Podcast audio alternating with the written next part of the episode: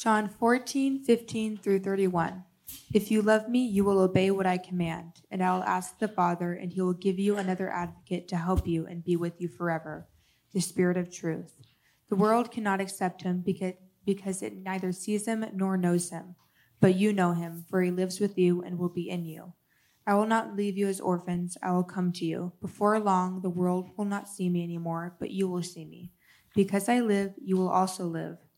On that day, you'll, you will realize that I am in my Father, and you are in me, and I am in you. Whoever has my commands and keeps them is the one who loves me. The one who loves me will be loved by my Father, and I too will love them and show myself to them. Then Judas, not Judas Iscariot, said, But Lord, why do you intend to show yourself to us and not to the world? Jesus replied, Anyone who loves me will obey my teaching. My Father will love them, and we will come to them and make our home with them. Anyone who does not love me will not obey my teaching. These words you hear are not my own, they belong to the Father who sent me. All of this I have spoken while still with you. But the Advocate, the Holy Spirit, who the Father will send in my name, will teach you all things and will remind you of everything I have said to you. Peace I leave with you, my peace I give you. I do not give to you as the world gives. Do not, do not let your hearts be troubled and do not be afraid. You heard me say, I am going away and I am coming back to you. If you loved me, you would be glad that I am going to the Father, for the Father is greater than I. I have told you now before it happens, so that when it does happen, you will believe. I will not say much more to you, for the prince of this world is coming. He has no hold over me, but he comes so that the world may learn that I love the Father and do exactly what my Father has commanded me. Haley, thank you very much. That's a difficult passage to get through. You did a great job. Haley is one of our graduating seniors at Liberty High School and is headed to Santa Cruz, UC Santa Cruz, right? Yeah, excited for you, Haley. Thank you for leading us in reading scripture this morning. That passage that Haley read is not just difficult to read, it's really difficult uh, to interpret and understand. Jesus begins setting for us, setting before us a teaching that has to do with the nature of God and God's role in our lives for those who love and obey Him. It's not easy to understand the totality of what Jesus is saying, and it's a long passage, and I want to go through part of it this morning. Um, but before I do, uh, let's pray for me. Father, I thank you for your word. It is alive and active, sharper than any double edged sword, capable of dividing between soul and spirit, bone and marrow, and the thoughts and the intents of the heart. And I pray that you do that for us this morning. Holy Spirit, we invite you into this place. Be our teacher, be our helper, be our guide and draw us further into intimacy with you. And for that, Father, we give you thanks. In your name I pray, amen. John 14, 15, and 16. Jesus says, If you love me, you will obey what I command. And I will ask the Father, and he will give you another advocate. In other words, I am your advocate now. I'll ask him to give you another to help you and to be with you forever. This is I'm going to do my best to teach through these few verses, but to do it not in a it's so profound. There, there's so much here uh, that I'm, I'm, I'm going to try my best to, I'm going to endeavor to teach through this not like we're in a seminary or master's class, but, but kind of get into some, some pretty deep stuff. Because Jesus introduces us to this, we gotta, we gotta talk, we gotta be introduced to it. The key to understanding what Jesus is, is, is beginning to walk his disciples into, the, the key to understanding that is to understand who God is. We understand from Scripture that God's what we call the, uh, the, the triune God. The word we created to understand that is Trinity. In other words, God, God is a singular God. And this is the great, this is a great testimony of God's people in Deuteronomy 6 4. Hear, O Israel, the Lord your God, the Lord is one. And that, that's one of the things that set them apart from all the other religions of the world is that they were a monotheistic faith, a one God. But this one God, as we see in Scripture from Old Testament through New Testament, this one God is seen in what we, we, we our term is three persons. Don't think in persons of me, you, you, different. Think of three, think of three functions. We use the word person because we just we, just not, we don't have language to describe in totality who God is. But what we see in Scripture is one God present in three persons, three functions. The word we created to help us understand that through the, the, the, the Nicene Council and the Constant, Council of Constantinople, these, these things that the church fathers kind of got together and said, how do we put this in terms that we can understand? They created this word called Trinity. If you've been in church in a length of time, you've probably heard the word the Trinity. That's nowhere in Scripture. That word's nowhere in Scripture. We'll never find it in the Bible. But the examples of it and the outgrowth of it is everywhere in Scripture Old Testament through New Testament. And so this passage in John 14 is probably the most complex passage in the entire gospel. And so I, what, what, I want to dive into it. Now, it'd be so much easier for me to teach how to be happy in three easy steps or something like that, you know, and but we ought not be ignorant of some of this stuff. Jesus, in this passage, he, he affirms what we call the Trinity. And if, you, if, if you've been around Christianity any length of time, you may have heard people try to explain what the Trinity is. And they probably use examples like think of an egg. It's an egg, but there's a shell, a yolk, and the egg white. Yeah, neat, but really, really, really terrible example. Uh, because it, it, it, it doesn't do it justice. Because you, we don't think of the shell as the totality of the, of the egg. The shell is, is separate. It, when we talk about the egg yolk, we're talking about the yolk. We're not talking about any other portions of it. It's not the egg. It's a small portion of it. And, and, and which is not God. I mean, this triune God, God the Father, God the Son, God the Spirit. The Father is fully God, the Son is fully God, the Spirit is fully God. You, you may have heard someone talk about the Trinity in, in terms of H2O. That H2O can take different forms liquid, solid, and vapor. And that's how people try to understand the Trinity. That's, that's terrible too. Because, because God is not a God, it's, it's not a modalistic God. He doesn't appear in different modes. He is God. God is God. God the Father, God the Son, God the Spirit. It's one God, manifest in three. Uh, the best word we have is persons, or and so Jesus is like Jesus understands this fully because he is he is God in the flesh. And he's imparting to his disciples this incredible spiritual doctrinal truth of God the Father, God the Son, God the Spirit. And the reason why it's so difficult for us to understand because we have a finite mind and we're trying to understand an infinite God. And so the words that we have coming from a finite mind just fall far short. God in his fullness, God the Father, God the Son, God the Spirit, is always pursuing humanity. We see it in the Old Testament as God's interaction in the world.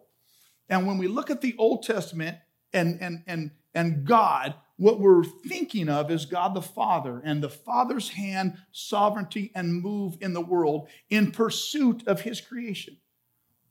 And in the New Testament, the Gospels, what we see is God the Son.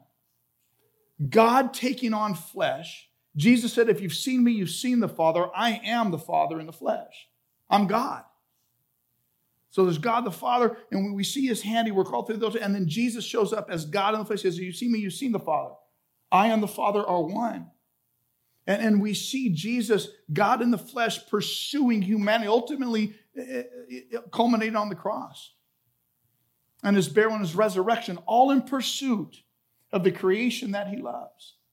And then after the ascension, we see God the Spirit. And God the Spirit's role is to continually give testimony to the Son and drawing people. And then once someone comes to faith, the indwelling of, this, of God the Spirit. And it's this triune God, this one God, and these, these three functions, if you will, constantly pursuing humanity. All of Scripture, from Genesis all the way through to the maps at the, at the back of the book, it's all the revelation of God the Father, God the Son, God the Spirit pursuing intimacy with His creation, intimacy with you, intimacy with me. And so, the goal of the Christian life, and I appreciate the fact that, that, that Jeff uh, Copeland dealt with this a little bit last week. I'm going to draw it out a little bit. But the goal of the Christian life is this intimate relationship with this infinite, unknowable, yet personal God. This triune God, the God the Father, God the Son, and God the Spirit. This unknowable, unfathomable, that we can't even come up with words to describe this intimate relationship with the person who God is. In, in Titus chapter 2, says, For, for the grace of, of God for the grace of God has appeared that offers salvation to all people. It teaches us to say no to ungodliness and worldly passions and to live self controlled, upright, and godly lives in this present age. While we wait, this is, this is the hope of the Christian. This is, this is, this is, while we wait for the blessed hope, which is the appearing of the glory of our great God and Savior, Jesus Christ, who gave himself for us and redeemed us from all wickedness and to purify for himself a people that are his very own, eager to do what is good.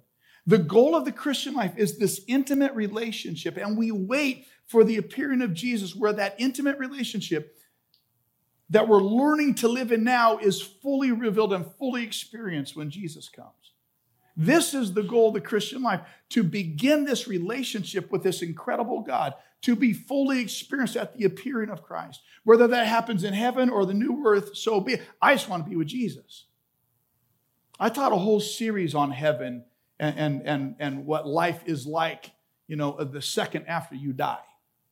Go back on our website and our podcast, listen to that. I deal with, I deal with that exclusively. But this intimate relationship with God is, is this is the goal of the Christian life. And wherever that happens, that is fantastic. I mean, that's the point of it all. And, but we're, and it will be experienced in its totality in eternity. But we're given glimpses and we're given the promise of it while on earth through the indwelling of the Holy Spirit. Jesus knows this. He knows that for those who are around after his ascension, that the Holy Spirit has got to be a part of their lives to draw them in, to give them a glimpse, to give them a preview, to, to begin this, this process of intimacy with God the Father and God the Son through the enjoyment of the Holy Spirit. And so he starts teaching them this is what the Holy Spirit is, and, and this is what he's going to do.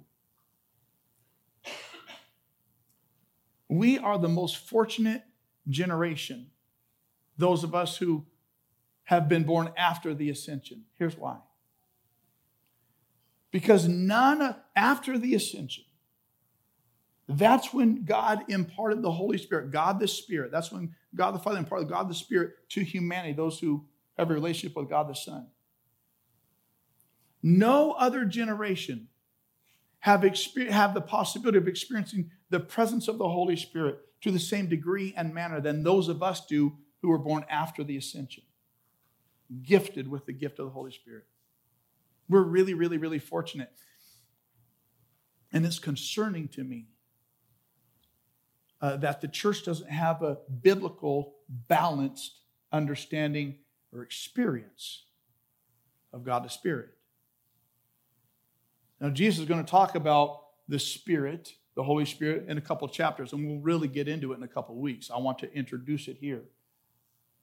The promise of the Holy Spirit is given to those who through faith have a relationship with God the Father through faith in God the Son. And the Holy Spirit is promised and given to those at the moment of salvation. 1 Corinthians 12 13. The moment someone accepts Jesus, the Holy Spirit is imparted to them. I, I, I don't want to think that, that if you're a Christian, you got to get it somehow. By virtue of faith in God the, in God the Father, through a relationship with God the Father through God the Son, we're gifted God the Spirit the moment of salvation. But Jesus kind of clarifies a little bit for us about what that salvation looks like. And that's why in John 14, 15, and 16, if you love me. Now, most, most church people would say that all it takes to have a relationship with Jesus is to love him. Well, Jesus kind of fleshes it out a little bit. He says, if you love me, you will what? And if you love me, you obey me. He doesn't say, if you love me, you'll like me. He doesn't say, if you love me, you'll have good feelings about me. If you love me, you'll what? You'll obey me. And to those who love me and obey me, I will ask the Father, and He will give you another advocate. I've been your advocate in the earth. Now I'm going to leave and go back to the Father. He's going to give you another advocate, and He'll be with you forever. And so, uh, please understand who does Jesus make the promise to, for, for, to ask the Father to give them this other advocate? Who does He make that promise to?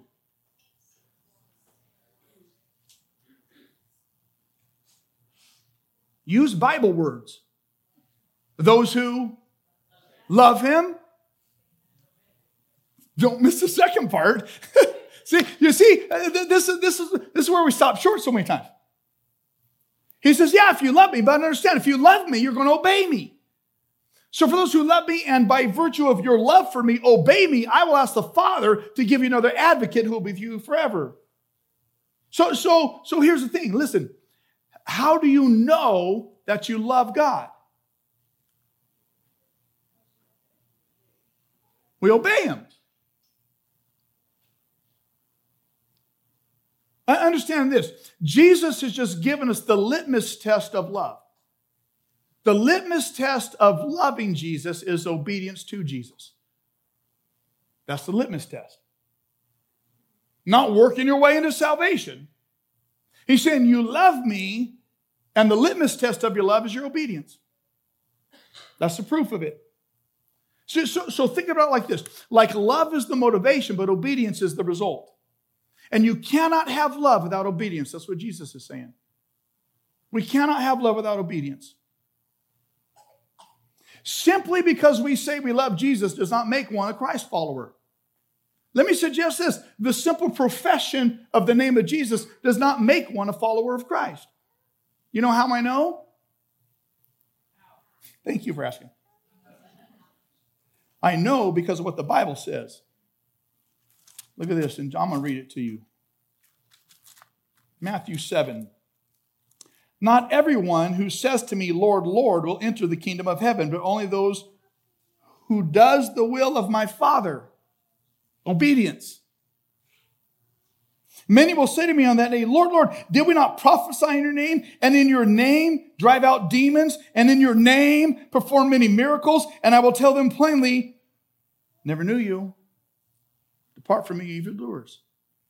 And so simply claiming the name of Christ, even doing incredible works in the name of Christ, doesn't necessarily mean one is a Christ follower. And so Jesus adds some clarification. If you love me, fantastic. It'll be proven by your obedience. Now, let me explain obedience because I don't want anybody to misunderstand this. Obedience is not perfection, obedience is not not sinning. Obedience is this when one sins, they repent. Do you understand that? And so I don't want any of you thinking that to obey, to, to love Jesus means I don't mess up anymore. That's not what Jesus is saying. He's saying, when you love me, you will be obedient so that when you do sin and you realize that, and it's either a self conviction from the Holy Spirit in you or someone else points it out in you, you repent of that sin. That's obedience. It's not not sinning, it's the repentance of our sin. To live in disobedience is to live in unrepentant sin. And when we live in unrepentant sin, it destroys our intimacy with God the Father and God the Son through God the Spirit. So that's what Jesus is talking about. I will ask the Father. The Son is asking the Father to send the Spirit to those who love Him and who show that love by repentance and obedience. Does that make sense? You okay so far? Okay, because it's going to get worse. Uh, in our daily living in an obedient life, the Bible says, work out your salvation with fear and trembling. And so, the working out of our salvation in obedience in daily living does not mean just obeying the commands of God, the easy ones, like don't murder. I mean, so far today, haven't killed anybody, haven't murdered anybody, so I'm obedient. It's not, not like that's pretty low hanging fruit. That's one reason why Jesus reinterpreted everything in the Sermon on the Mount. And he said, Look, you all think that you're doing good because you haven't murdered anybody. Let me tell you this if you harbor hatred and, and unforgiveness in your heart, you've committed murder. So go ahead and redefine it now. How you doing? But, but I'm not talking about that low hanging, that's like passive obedience. What I'm really talking about, what, not me, it doesn't, doesn't matter what I'm talking about, what Jesus is talking about is obedience in the difficult things. It, it, it's when our life is obedient, when it's hard, when we're obedient, when we don't want to. Get this it's when I submit my own will unwillingly. You ever been there? And when I'm unwilling to submit my will, and I do it anyway, even unwillingly, that is obedience. And, and it's so important for us to, I mean, understand, in Hebrews 5 8, the Bible says that Jesus himself learned obedience through difficulty. In his flesh, in his, in his human nature, he learned obedience through difficulty. Love and obedience always go together, biblically. We, we like what I call sloppy agape, where it's just like, oh, I have good feelings, it's all good. And God says, it's, it's not all good. Yes, I always love you. And I want you to love me, but your love for me is proved in your difficult obedience. Because sometimes it might be difficult for you to unwillingly lay down your will. You know the first time that love is mentioned in Scripture is pretty important.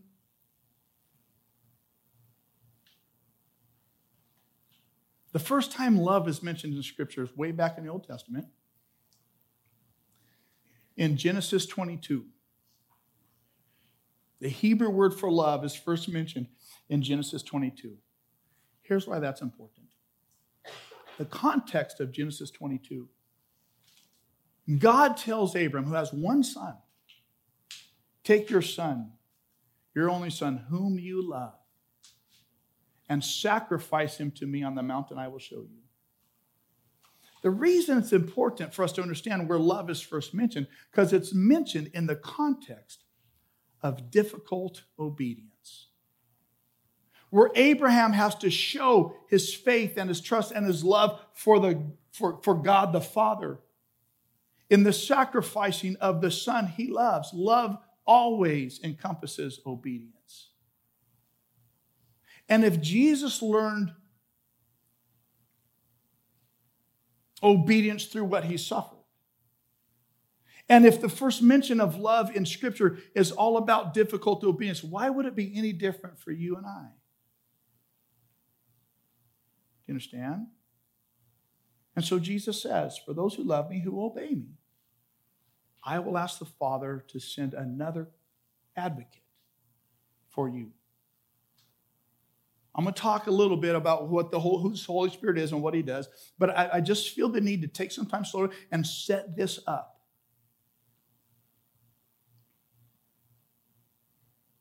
It, it's so interesting to me that Abraham could not have claimed love for God the Father had he not obeyed in difficulty.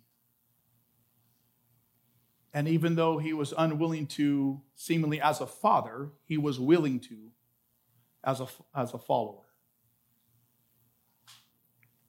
When the Bible says in Romans 13, 14, make no provision for the flesh. Like, like take that flesh, take that self-desire, take that, take your own will, and just make no provision for the for, like sacrifice all of that.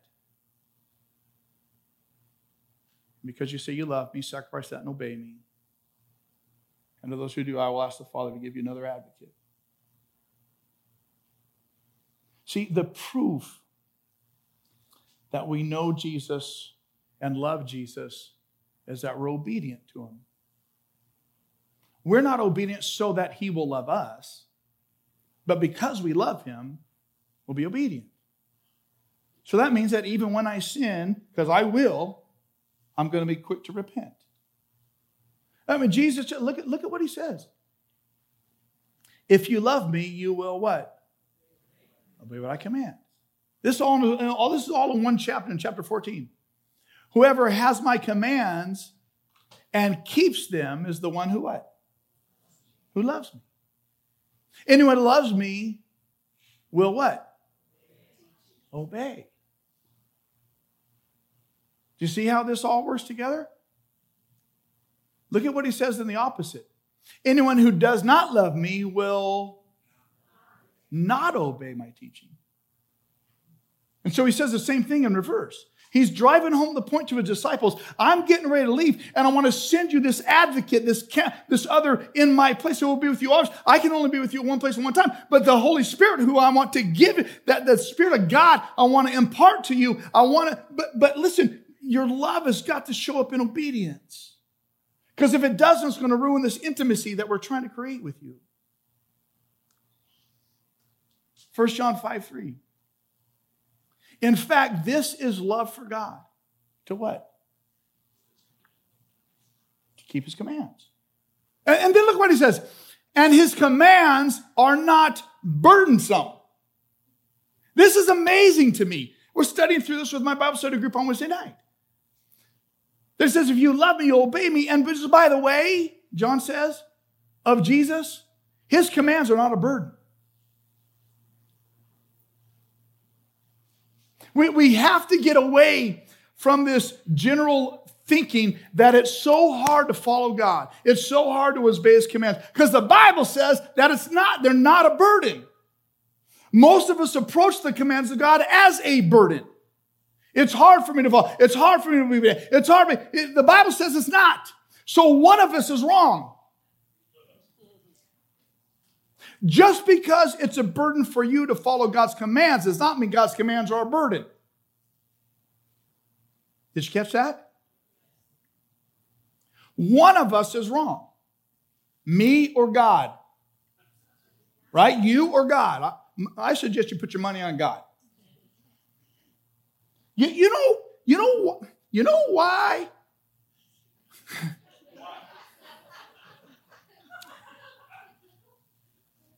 You know why the commands of God are not a burden? They're not a burden when I realize they're for my good and for my protection. When I realize they're for my good and for my protection, not a burden. Now, the commands of God were a burden, for Eve in the garden because she started thinking the commands of God were for her ill. Like he's holding out on her. So they were a burden for her.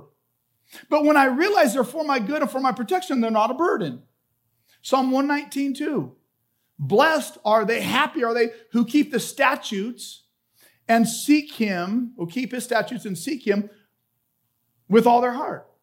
That word statute, happy are those who, who keep his statute. That means who keep his limits and his boundaries, his commands. And when his commands aren't clear, it's the limits and boundaries that he's put in place around life. Happy are those who keep those. They're for my benefit, they're for my protection. The law of the Lord is perfect, re- refreshing the soul. It means it revives the soul. It gives wisdom to know what's best. Happy are these commands of God. They're not a burden. They're for my protection and for my blessing and for my good. You know, you know what? You, you know when God's commands are not a burden? It, it's when I've given a new heart that wants to obey. It's when obedience is a joy and not a like these commands are.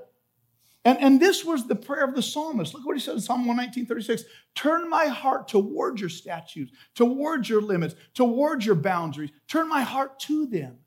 And when my why? Because I know that when my heart starts turned to them, it's not a burden anymore. The re, here's the thing: the reason I'm convinced why so many like people in church feel like the commands of God and the obedience of God is such a burden is because they haven't had their heart turned towards them. And so, if it feels to you as if the commands of God are difficult, my encouragement to you is do exactly what the psalmist did: is to pray the prayer, Father, turn my heart towards your commands. Turn my heart towards your limitations. Turn my heart towards your boundaries because I know they're for my good and for my protection. Do you understand? The commands of God are not a burden. You know what is a burden? Religion's a burden. The commands of Christ are not. And when I realize that, that it's the religious rules that are burden, not the commands of Christ, then I start, here's what the transition that starts happening in my, in my mind. Here's the transition. I start thinking, when it gets real burdensome and laborious to obey the commands of God, I've sacrificed my religion with the Father for, uh, my relationship with the Father for religious behavior. Jesus will say himself in Matthew 11, My yoke is easy, my burden is light. It's not burdensome. And so that's why I think Jesus draws our attention back to if you love me, you'll obey me. Because it's not a burden, it's a joy. But he comes so that the world may learn, the Holy Spirit comes so that the world may learn that I love the Father. And look at what he says. And because I love the Father, and do exactly what my Father has commanded me. Jesus is the model of love and obedience. Does that make sense?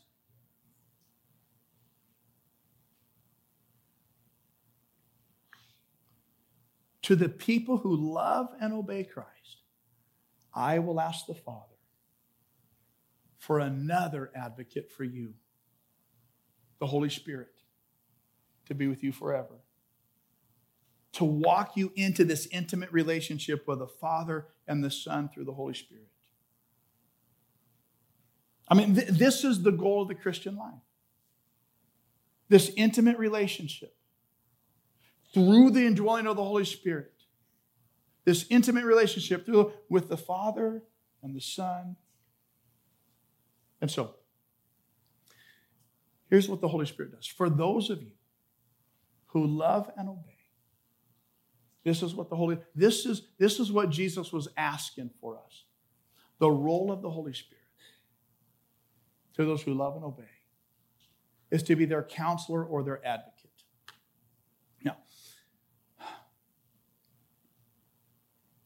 when we talk about a counselor or an advocate, because this is the Holy Spirit's role, what we're talking about is one who comes along the side of another to argue their case as a legal counsel before a judge. That's what we're talking about.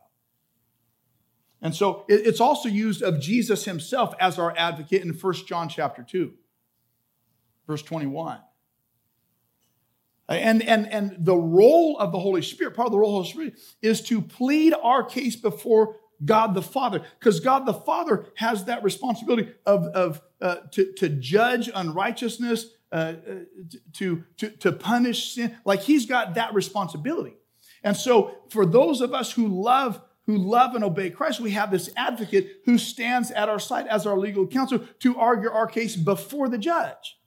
Because the reality of what's happening right now, and we know this according to Revelation 12 10, is that the adversary, the devil, stands before the judge, God the Father, accusing God's children day and night of all of our crap, all of our sin. He accuses us day and night. And we can't stand before God the Father in and of ourselves and offer our own defense because we'll fall flat. And so we need an advocate to, to argue our defense before God the Father. And what we have is God the Spirit and God the Son to advocate for us. And the thing I love about that is in the human realm, if we have a legal defense attorney, what the legal defense attorney does for us is argue our case is try to prove how stupid we are. We just didn't know what we were doing, or try to prove that, that it wasn't as bad as what everybody says it was, to try to make excuses for us to maybe get a reduced sentence. And what I love about the advocate of God the Spirit is that he stands for God the judge and he makes no excuses for us. And he says, Yep, they are exactly as guilty as they appear to be. And his defense is the blood of God the Son. And God the Spirit says, God the Father, I am your child's defense attorney. And the only thing I have to say is the blood of God the Son. Case closed. Let's not talk about it anymore. You know what kind of liberation there is in that? And that's available for all those who love Christ and obey Him. This is the advocate we get. I don't have to make excuse before God. I don't have to act like I'm better than what I am. I can be fully filthy me and have the advocate argue my defense before God the Father and be completely exonerated and declared not guilty, just as if I'd never sinned. So, because the goal of the Christ followers is this intimate relationship with God, with God the Father, God the Son, through the God, through the God the Spirit. In love and obedience, Jesus asks that we get this advocate on our behalf. Not only to argue our defense, but here's his role. This is what he does. I want you to understand this. The Holy Spirit now, in a Christ follower's life who loves and obeys the commands of God, this Holy Spirit now becomes your comforter. The, this word advocate is so profound, it's hard to pick one, one explanation to tell. And so these different translations kind of flesh out what it is to be this, the Holy Spirit to be our advocate. And one of the things it says is this Holy Spirit now becomes your comforter. The King James Version says, but the comforter, which is the Holy Ghost, whom the Father will send in my name. For those of us who love and obey Christ, Christ and the commands of God. Not perfection, but sin, repentance. We get the comfort. The Holy Spirit has our comfort. It, it saddens me um, how disquieted God's people have been the last few years. Because what it tells me is that God's people have not learned to live in intimacy with God the Father and God the Son through the presence of the Holy Spirit. Because if we had, there would be comfort. Do you understand? This is the role of the Holy Spirit for those in an intimate relationship with this incredible, unknowable, yet personal God. To be your comforter and to be your counselor. Same verse, different fleshing out of what this means. But the counselor, the Holy Spirit, whom the Father will send in my name. It amazes me how many people who claim the name of Christ still look for outside counsel in people, in things, in posts, in it amazes me how many people who claim the name of Christ seem to be floundering around life as those without counsel. And it's concerning for me because Jesus said, I will send him to you. Avail yourself to him in this intimate relationship that you gain through love and the proof of your love of obedience. The role of the Holy Spirit, comforter, counselor, guide. When the Spirit of truth comes, he will guide you into all truth again. It's, it's, it's concerning to, to me, on, especially the younger generation, how lost Many of them seem to be.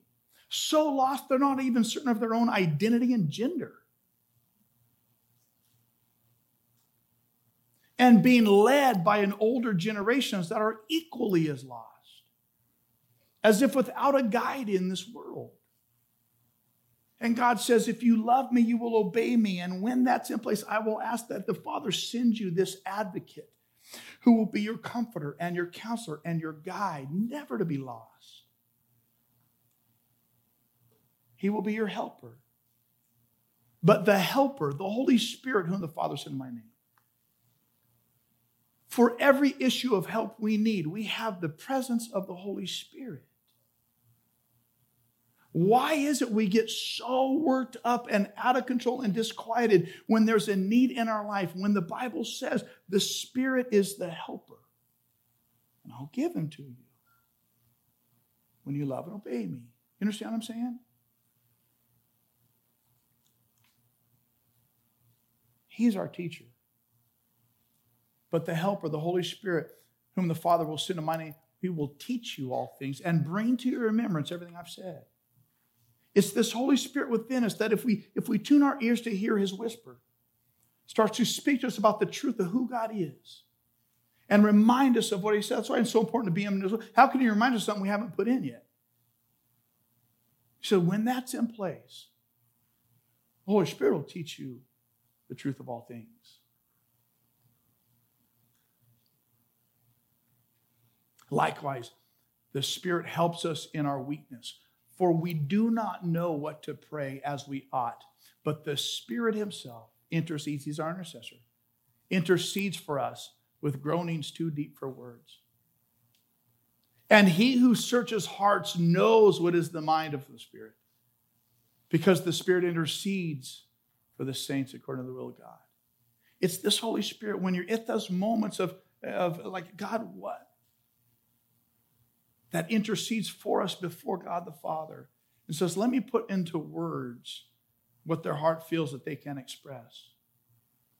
Guys, what more intimate role can there be than one who is our comforter and our counselor and our guide and our helper and our teacher and our intercessor before the Father? All this is meant to draw us into this ongoing intimate relationship with this incredible triune God God the Father, God the Son, through the presence of God the Spirit. And the question I have to ask is if this is all what is available to me, how do I get the Spirit in me? I mean, that's the question. How do I get the Spirit to dwell in me? Well, it's pretty simple. How do you do it? You love Jesus and obey his commands. See, the motivation for this is loving Jesus because he first loved us and gave himself as an atoning sacrifice for our sin. That's the motivation. The result is it fleshes itself out in obedience. And so, my encouragement to you today is choose to love Jesus not in sentiment, but in obedience. And choose to renew your love for Him, not in sentiment, but in obedience. Where when it becomes clear there's sin, repent and do it different. Choose today to obey. Confess your sin, repent, and go the opposite direction and the Holy Spirit is promised to you. My encouragement for you today is to receive the Holy Spirit. And it's not some spooky, weird, freaky. You don't have to, you know, repent, shave your head, and eat locusts, or speak in weird words, or jump. It's not about that at all. There's nothing spooky or freaky about it. But you know what it is? It's um it's the presence of love, joy, peace, patience, kindness, goodness, faithfulness, gentleness, and self-control. That's the greatest manifestation of the Spirit of God. It's called the fruit of the Spirit. And when the Holy Spirit enters life and becomes your comforter and counselor and guide and helper and teacher and intercessor, in this intimate relationship with God the Father and God the Son through the Spirit, you start to exhibit and live with love and joy and peace and patience and kindness and goodness and faithfulness and gentleness and self control. And what a beautiful relationship that is. Yeah? I want you to pray with me.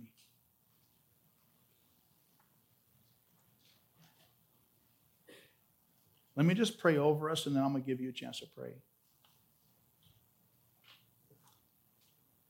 Father, I thank you that you promised not to leave us alone and that you promised us the presence of your Spirit when we turn in love and obedience toward your Son. Holy Spirit, I ask that you would convict me of my sin, of my pride, of my arrogance, of my apathy, my complacency. And in conviction, Father, I choose to repent. And in repentance, I ask for all that your grace has to give me. And Father, I pray that over our church. Holy Spirit, I pray that you would convict those of our church of their sin, of their arrogance, of their pride, of their ignorance, of their complacency, of how common a life that they're living that ought not be a common life at all. And Holy Spirit, as you convict me, as you convict our church, we repent. And we commit to go a different way. Friends, here's your turn. Jesus has said, I will ask the Father to send the Spirit. Those who love me and obey me, repent of their sin. And I'd encourage you in the quietness of this moment as you sit, stand, kneel before God the Father. Say, Holy Spirit, convict me of my sin. Convict me of my arrogance to think I have nothing to repent of. Forgive me of my pride. Forgive me of my apathy. Forgive me of my, com- my complacency. Forgive me. I have put so many things ahead of your kingdom. Forgive me the grudges I keep in my heart. Forgive me of all those things that I've asked forgiveness for a thousand times over. I repent. And then say, Father, in repentance, give me all your grace will allow. Give me all your grace will allow. I receive it all. And then say this Holy Spirit, be my comfort, be my counsel, be my guide, be my helper, intercede for me, teach me. Father, I thank you. Your love for us is profound. Your mercy is great, it's amazing. And we want all of it. So, God, we stand before you repentant.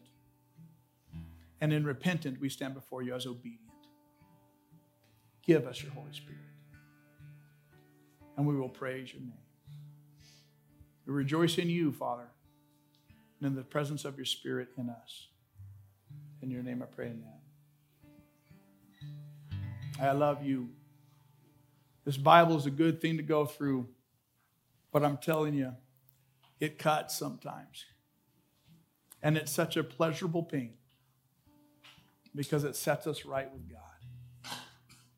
That's worth rejoicing over. Let's sing.